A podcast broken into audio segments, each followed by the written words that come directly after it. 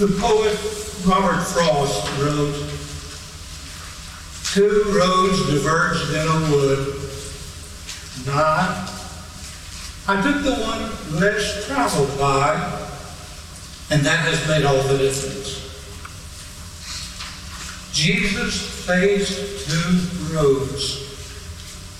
He chose the one less traveled by, and that has made all the difference to us. It all began on the top of a mountain. Jesus had completed three years of ministry throughout all Galilee. He had gone through the valleys and on the hillsides and to the seashore, preaching, teaching, healing, performing miracles. After three years of journeying through the countryside with the people as they gathered to hear him, gathering such masses at times there were thousands of people. There came that moment when he had to call the people to discipleship, not to be hearers only, but to be doers as well. And when he charged them with the responsibilities that would come with discipleship, they began to peel away until finally there was no one left. Jesus, disappointed that he had no one responding to his call, turned to his disciples and he said to them, Will you leave me also? And Peter answered, To whom can we go? Not an overwhelming endorsement. And so the time came when there was to be a council on the top of Mount Tabor. Jesus took his three disciples, Peter, James, and John, to the top of the mountain, the Mount of Transfiguration. The climb to the top of the mountain was rather hard on the disciples, and immediately they fell asleep. And when they awoke, they saw Jesus standing before them. His face was as radiant as the sun. His clothes looked as though they had been woven with lightning flashes. Standing before him were two men. The disciples had never seen these two men before, but they immediately knew who they were. One was Moses, the other was Elijah. They were overwhelmed by what they had seen. They listened to the conversation as it proceeded. A, a conversation that possibly went like this Moses, God called his people out of Egypt, put them in my care in the wilderness for 40 years. He trained them during those years through me how to keep the laws, to be faithful to Him. And out of that, a covenant would be established, and the people of Israel would be God's people, and God would care for them, their God. But Moses shook his head sadly and said, they wouldn't keep the law. And God could not keep his protective care as is part of the covenant. Elijah. The people kept turning away to other gods, even though God, Yahweh, had been revealed to them. Every time that Israel had a new king, he would marry foreign women and they would bring their gods with them into the Holy Land. And soon the people would be worshiping those false gods as well.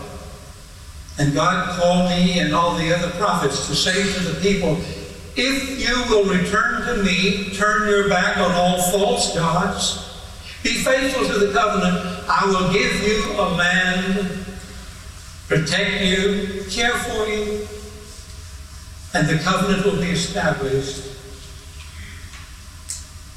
But Elijah sadly shook his head and said the people would not listen. And finally, they were carried off into exile. Jesus, God sent me with a new message. A message of love. A call to repent and rebirth. With the promise, if there would be repentance, if there would be an acceptance of God's love, then a new life would be given to each, and the covenant would be established. And Jesus sadly shook his head and said, The people would not listen. And then the disciples heard repeatedly the word being spoken among the three death, death, death. And then finally, Moses and Elijah disappeared from the scene. The glow disappeared from the face of Jesus. And a cloud descended upon the mountain, and a voice came out of the cloud saying, This is my Son, beloved of me. Listen to what he has to say. And then the cloud disappeared, and Jesus and his three disciples descended the mountain. And when they got to the base of the mountain, Jesus faced two roads the road that led to Galilee and the road that led to Jerusalem. The choice was his. He could have taken the road that went back to Galilee. Once again, he would wander over the beautiful verdant hills and valleys of Galilee. He would watch springtime come and enjoy the flowers and the blooming of the trees. He would walk among the fig trees and the arbors of rich, ripe grapes. It would be a beautiful land, a land on which he had lived from the moment of his birth. He could still teach and preach and try to win the people's allegiance to God through God's love. And in his life, having lived his life fully and dying of old age, that could be the road that he would choose to follow. The choice was his. The road to Jerusalem was a short road, and at the end of that road was suffering and death. And Jesus chose the road to Jerusalem. Shortly before, Jesus had said to the disciples, after the crowd, crowd had dispersed, Who do the people say that I am? And the disciples answered, Some say that you are John the Baptist, others that you are Elijah, others other prophets. And then Jesus said, Who do you say that I am? No one answered for a moment, and then Peter said, You are Christ, the Son of the living God. And Jesus said, Peter, you are very blessed because God has revealed that to you alone. And then the journey began. Between here and Jerusalem, the disciples had to be transformed from disciples to apostles. Because at the end of that journey, it would be on the shoulders of the apostles to do what Jesus was now doing alone. They must grow from being disciples to apostles, and it must take place on that journey that they now took together. They had not talked about death before, and Jesus said to his disciples for the first time, When they get to Jerusalem, I'm going to be put into the hands of my enemies, and they will punish me, and then they will kill me. And Peter cried out, No, no, never. And Jesus said, Peter, you are the word of Satan. You're trying to keep me from doing what I have to do. And then they walked in silence for a long time. Jesus said again, when we get to Jerusalem, my enemies will take me. They'll punish me. And they'll take my life.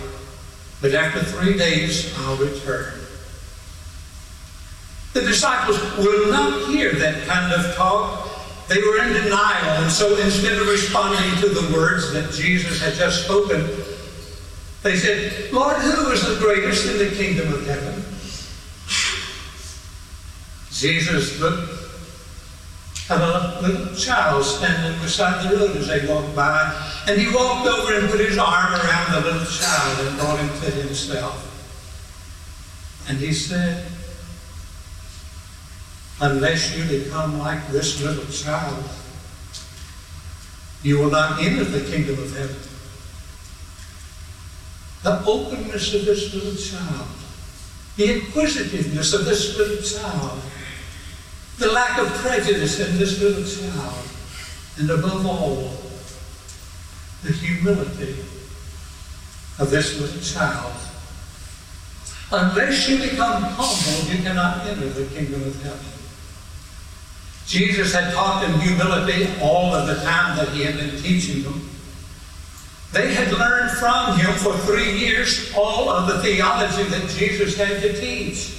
And particularly on the Sermon on the Mount, which was for the disciples alone, it was their teaching session. Others came to listen, but the Sermon on the Mount was to teach the disciples what life was all about. And repeatedly he told them that they must be humble. Eventually, one of the last lessons that he would teach them would be humility in the upper room when he would stoop and wash their feet. But they could not understand humility. The disciples had to learn two things before they could become apostles. They had to learn the meaning of commitment and the meaning of personality. They must be humble. None of us like to be in the presence of people who show false humility. Too many of us think that we need to be humble and we take on the appearance of humility without ever really being humble. A rabbi and a cantor and a custodian were in the synagogue, preparing the synagogue for Yom Kippur, the holiest day in the Jewish year, the Day of Atonement. While they were preparing the synagogue, the rabbi became overcome with the presence of God, the love of God, a sense of God's presence. And he beat on his chest and he cried out, I am nothing, I am nothing the cantor, wanting to impress the rabbi, beat himself on the chest and he said, I am nothing. I am nothing. The custodian, standing some distance away, was moved by what he saw. He felt so humble in the presence of these two in the synagogue. And he beat his breast and he shouted, I am nothing. I am nothing. The cantor turned to the rabbi and said, Look who thinks he's nothing. You're supposed to laugh.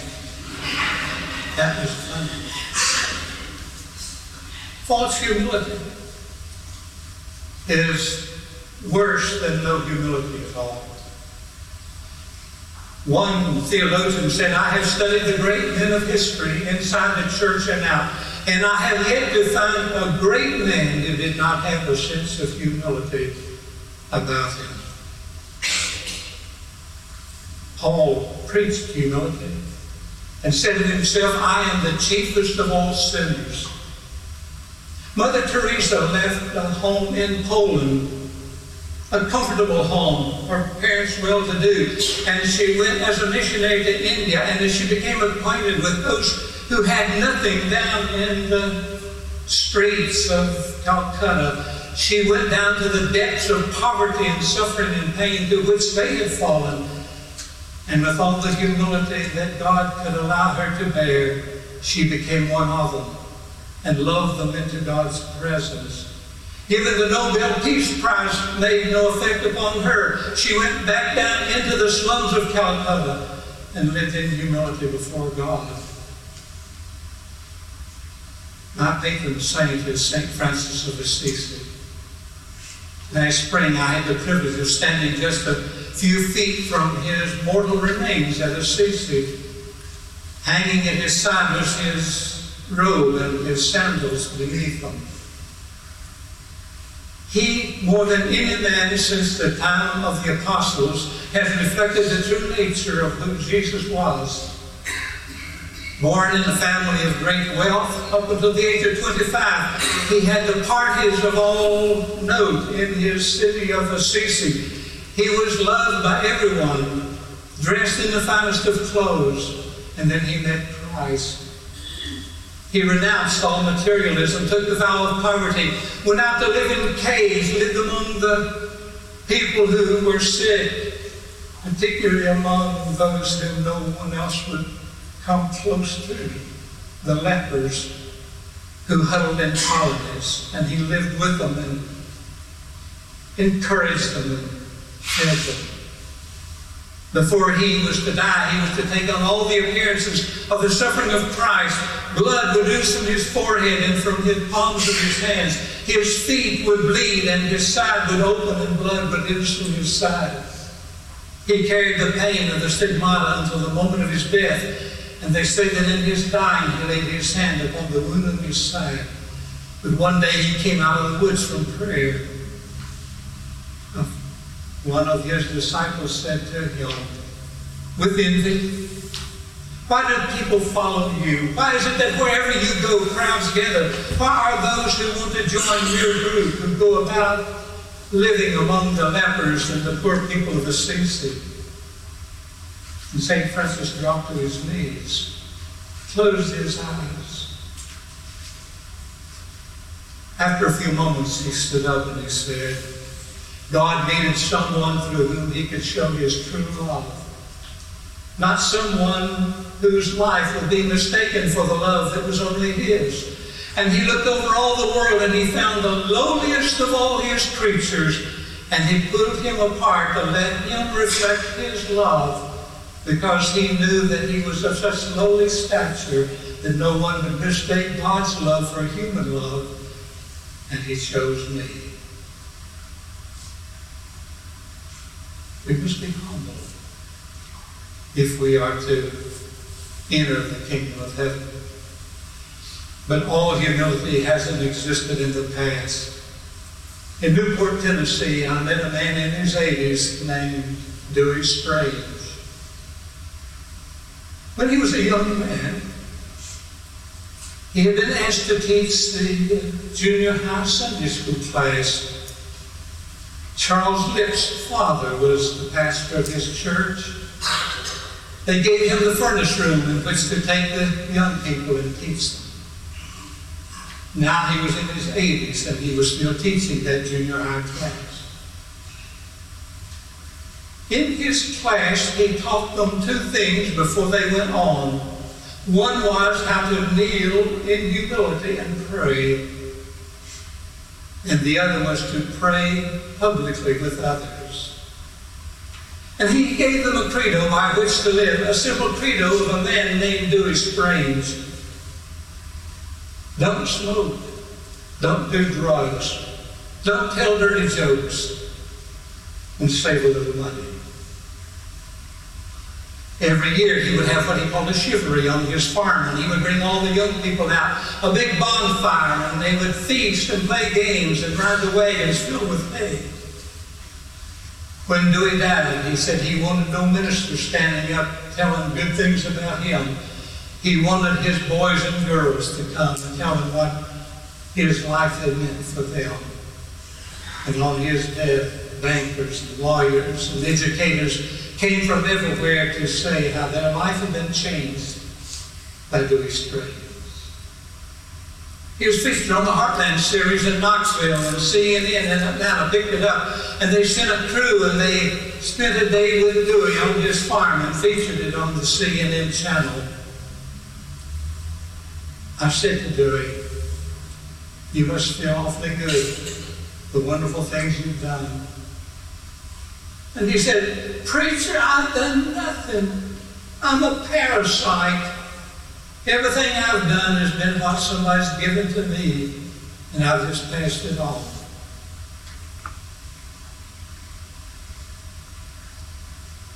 Blessed are the humble. Humility is the first step into the kingdom of God. And Jesus and his disciples continued on to Jerusalem. When they passed through Jericho, Jesus took the opportunity to there to minister to a little man climbed up in a sycamore tree, hanging uproariously in laughter of the crowd beneath him. They hated him. He was a tax collector, and Jesus embraced him in love and ushered him into the kingdom of heaven, teaching his disciples that God's love is for everyone. And they left Jericho, a blind man begging to the side of the road, a blind man by the name of Bartimaeus cried out, Have mercy upon me. And Jesus, on his way to his own dying, stopped and brought sight to the eyes of a man who was blind. And then he said to his disciples, When we get there, they'll take my life. They'll kill me. The disciples still wouldn't listen. Nobody responded. And then James and John sidled up to Jesus and whispered in his ear, Lord, when you come into your kingdom, may we sit one on either side of you in your kingdom. And Jesus said, That is not mine to give, that belongs to God. But I say this to you. Can you drink the cup from which I'm going to drink? Without knowing what they were saying. They said, Yes, we can drink from that cup. The cup that Jesus would drink from would be the cup of death. In the garden, he would speak of the cup that he wanted to pass from him, but God would not remove it. And they, in their ignorance, cried out, Yes, we can drink from that cup. And he said, Yes, you will. All who become my disciples must drink from the cup that is placed in his hands, the cup of submission it was Christ submitting to the will of God that allowed him to go into the Garden of Gethsemane and wrestle with his soul and finally say, I'll drink what is in the cup. And we must drink from the cup that is placed in our hands. James drank from the cup, and he became the first disciple to die at the hands of his enemies. His was the cup of death. John drank from the cup and he lived in exile. He was the only one of all the disciples who did not die a martyr's death. His cup did not contain martyrdom, it contained service. And so it is for most of us. We are not called upon to die. Few, if any, will ever go to the point of finding martyrdom in our cup. But we will have the cup of discipleship from which we must drink daily. It is a cup of commitment,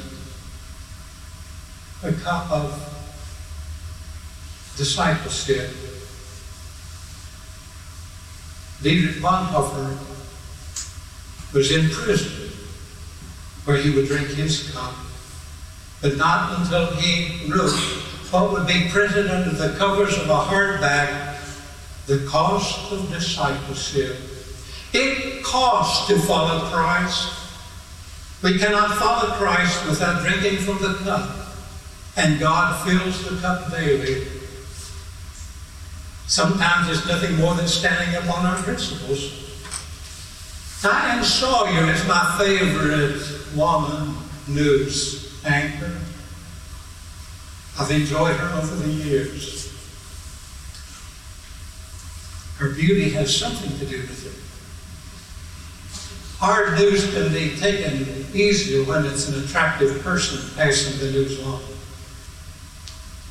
But when Diane Sawyer was a student at Wellesley College, she wrote a paper and she told about a few years before when she was at America's Junior Miss. She went all over the country representing her title. She was reared in a Christian home, and it was her practice wherever she was on the weekend that she would go to church. And on this particular weekend, she found herself in a southern city. And when it was time to go to church, she and her chaperone left and found a nearby church. They went in and settled themselves comfortably. She admired the beautiful stained glass windows, the marble altar. They waited for the service to begin. The music was soothing and inspiring. And then the minister made the announcements. He said, In our city, there have been black people who have tried to come into those churches to worship. This was the time of the civil rights movement in the South. And I met with the elders of our church, and we asked the question, what can we do if they come to our church and demand admittance? And so we decided that we would have the ushers say to any black person who sought to come inside, we don't have enough pews to seat all of our members, and therefore we can't allow you to come in. Diane Sawyer said, hearing those words, it struck her heart like a dagger. And she thought, I don't want to hear anything you have to say about God's love. I don't think you have any sermon that I want to hear. And so she stood up, a teenager in a strange church filled with people, strode out of the church, and as she went through the doorway, she said to the usher, I'm giving up my seat for one of your members. It took courage to do that. But that's what you do when you drink the cup that God has placed before you. And then there's marketing too. When Tom Brokaw wrote his book on the greatest generation, featuring the men and women of World War II, a new interest began to develop around the years of World War II. I remembered an incident that took place at the time. I had forgotten about it until a few weeks ago, I found it printed in one of the books that I was reading, and I recalled it. Daniel A. Poling was pastor of Marble Collegiate Church in New York. His son Clark was a minister, and being a minister, he would not have to go to war to fight.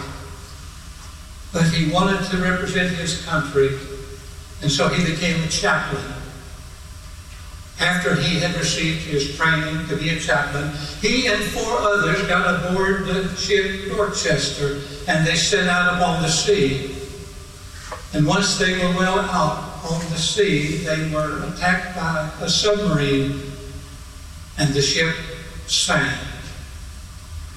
Everyone put on their life jackets in order to save themselves in the waters before help could come. And the four and the five chaplains stood there together with their life jackets on, getting ready to jump over the rail. When they realized that there were some aboard who didn't have life jackets, there weren't enough to go around.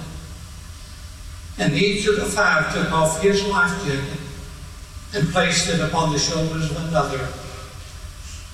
And witnesses to that event said that as the ship went down, the five chaplains, Catholic, Protestant, and Jewish, had their arms linked together, singing a hymn as the water swallowed them up. They had to drink the drink of martyrdom from the cup that God had put into their hands. No matter what is in your cup, you must drink it if you are to be a disciple of Jesus. Now they were approaching Jerusalem. Four days and it would be Passover. Jesus said to his disciples, Go find the foal of an ass and bring it to me. And they did. And Jesus sat astride that small animal. He had to bend his knees to keep his feet from dragging on the ground. It would have been a comical scene if the people lining the pathway did not know the prophecy that said, And the king shall come into the city, astride the foal of an ass. It was a beautiful morning. Birds, songbirds were singing. The sun was rising up into the sky. The spring vegetation on the trees were waving in the gentle breeze.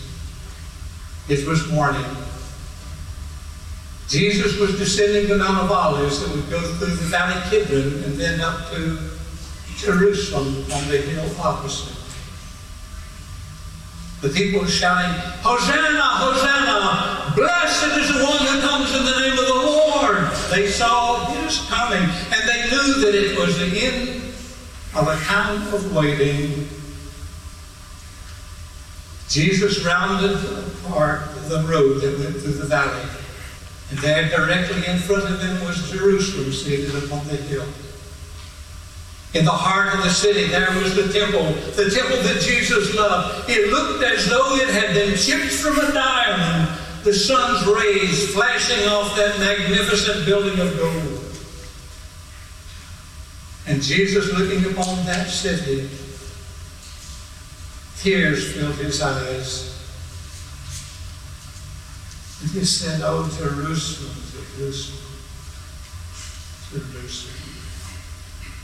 How often I would have brought my arms about you and shielded you as a mother hen her chicks, but you wouldn't. And now only desolation lies in your future.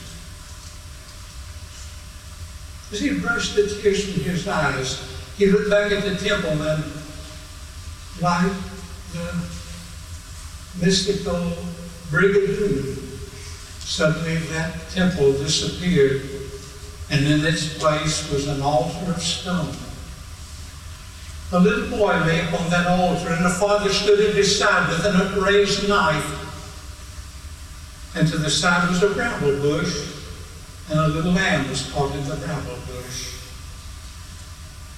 Jesus knew that the temple had been been built upon the very site that Abraham had offered his son in sacrifice. And then the knife dropped. And the father went over and picked up the lamb and placed it on the altar in the place of his son. And as he brushed the tears from his eyes again, suddenly things came back into focus. And the altar had disappeared, and there stood the temple. And the bramble bush was there, but this time it was Jesus himself who was in the bramble bush. He was the paschal lamb to be slaughtered. He took a deep sigh and let his eyes carry him over the valley unto a hill just outside the city. It was shaped like a.